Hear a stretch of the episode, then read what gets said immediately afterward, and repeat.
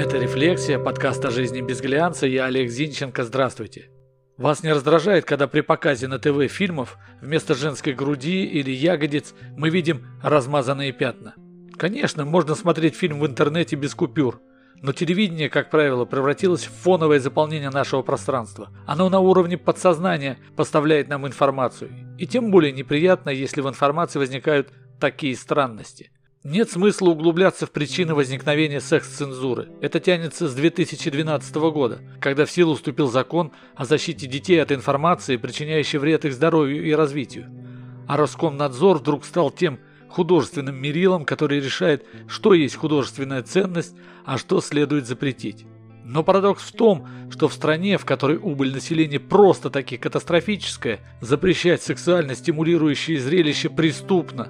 По данным Росстата, за 2020 пандемический год Россия потеряла рождаемость минус смертность 577 575 человек. То есть можно сказать, что с карты России исчез такой крупный город, как Томск.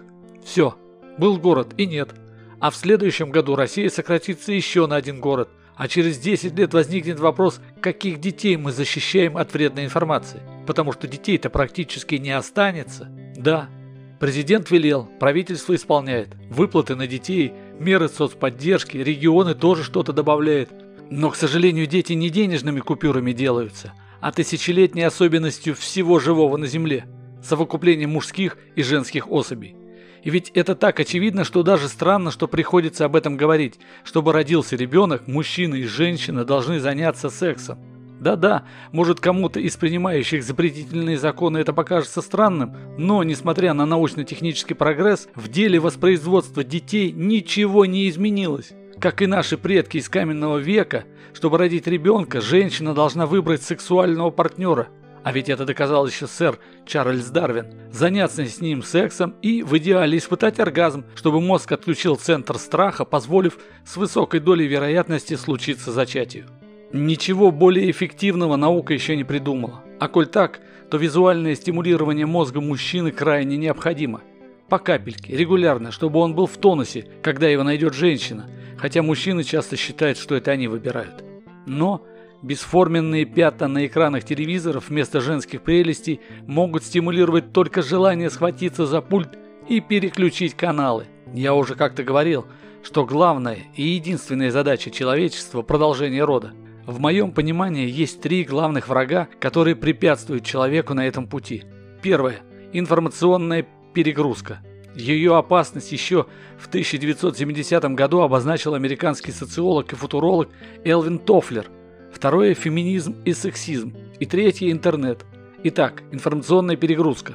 Так устроен современный мир – мы окружены бесконечным потоком меняющейся информации. Мы вынуждены ее анализировать, чтобы точно выполнять свою работу, чтобы быть в тренде текущих событий, чтобы саморазвиваться. Ученые доказали, что мужчины думают лишь половиной мозга, а женщины используют сразу обе половины. Причина в том, что именно женщина выбирает партнера и не имеет права на ошибку. Она в условиях ограниченности времени и неполной информации о мужчине должна оценить его физиологические, эмоциональные, интеллектуальные и деловые качества. Она должна оценить его как отца ее будущих детей. Именно так. Поэтому природа создала таковым женский мозг, как механизм защиты от ошибок. В то же время высокий интеллект у мужчин срабатывает как тормоз в сексуальном влечении, что абсолютно точно, позитивно на размножение не влияет. Поэтому если мозг женщины и мужчины информационно перегружен, то мужчина становится заторможенным, а женщина не справляется с необходимостью правильного выбора партнера. Теперь о феминизме. В России существует перечень специальностей, где женщинам работать запрещено. В основном запрет распространяется на те профессии, которые, по мнению составителей списка, влияют на репродуктивное здоровье. Я убежден, что запретов быть не должно, как не должно быть худших условий оплаты труда женщин. Вот это и есть поле деятельности феминисток – борьба с запретами и неравенством.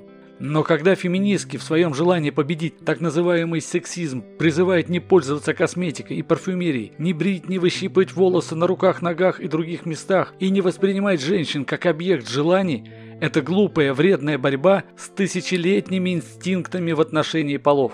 Вся человеческая жизнь строится на влечении мужчины к женщине. Женщина приукрашивает себя – чтобы подманить больше мужчин, дабы сделать свой выбор. Это же очевидно. Значит, сексизм – не что иное, как борьба с естественным продолжением рода. И принять это нельзя ни в коем случае. И об интернете. Мировая паутина разобщает людей. То есть виртуально-то она их сближает, а вот физически люди становятся все дальше и дальше друг от друга. В конечном счете поиски сексуального партнера подменяются горячим видео, коим изобилует мировая паутина, либо дистанционным сексом в кавычках, который, естественно, к рождению детей не приводит. Как со всем этим бороться? Я не знаю. Но убежден, что борьба с естественными женскими прелестями на ТВ, в кино и СМИ ни к чему хорошему не приводит. Хотя бы эти глупые запреты надо взять и отменить. Я рос тогда, когда запрет на женскую грудь в кино вроде и был, но вроде и не был. Никто не вырезал из фильма «А зори здесь тихие» сцену в бане с десятком обнаженных прелестниц. Никому и в голову не приходило убрать в фильме «Табор уходит в небо» сцену с раздеванием топлес Светланы Томы. В общем, грудь была. Манящая, девичья, уважительная, материнская. Были в изобилии имени юбки и декольте, и в огромном количестве было личное общение с девушками и женщинами. Ну и меньше было житейских проблем, хотя жилья катастрофически не хватало. То есть место для уединения трудно было найти, не то что сейчас. И что мы имели? А то, что в Российской Советской Федеративной Социалистической Республике РСФСР ежегодный прирост населения был 700 тысяч человек. Прирост! В год страна увеличилась на такой город, как Томск, и наполовину моей Твери. Страна росла, а не уходила в могилу, как сейчас, под сенью сексуальных запретов. Так и живем. Это была «Рефлексия», подкаст о жизни без глянца. Я Олег Зинченко. Заходите в сообщество «Рефлексия» ВКонтакте, подписывайтесь, чтобы не пропустить новые эпизоды. До встречи!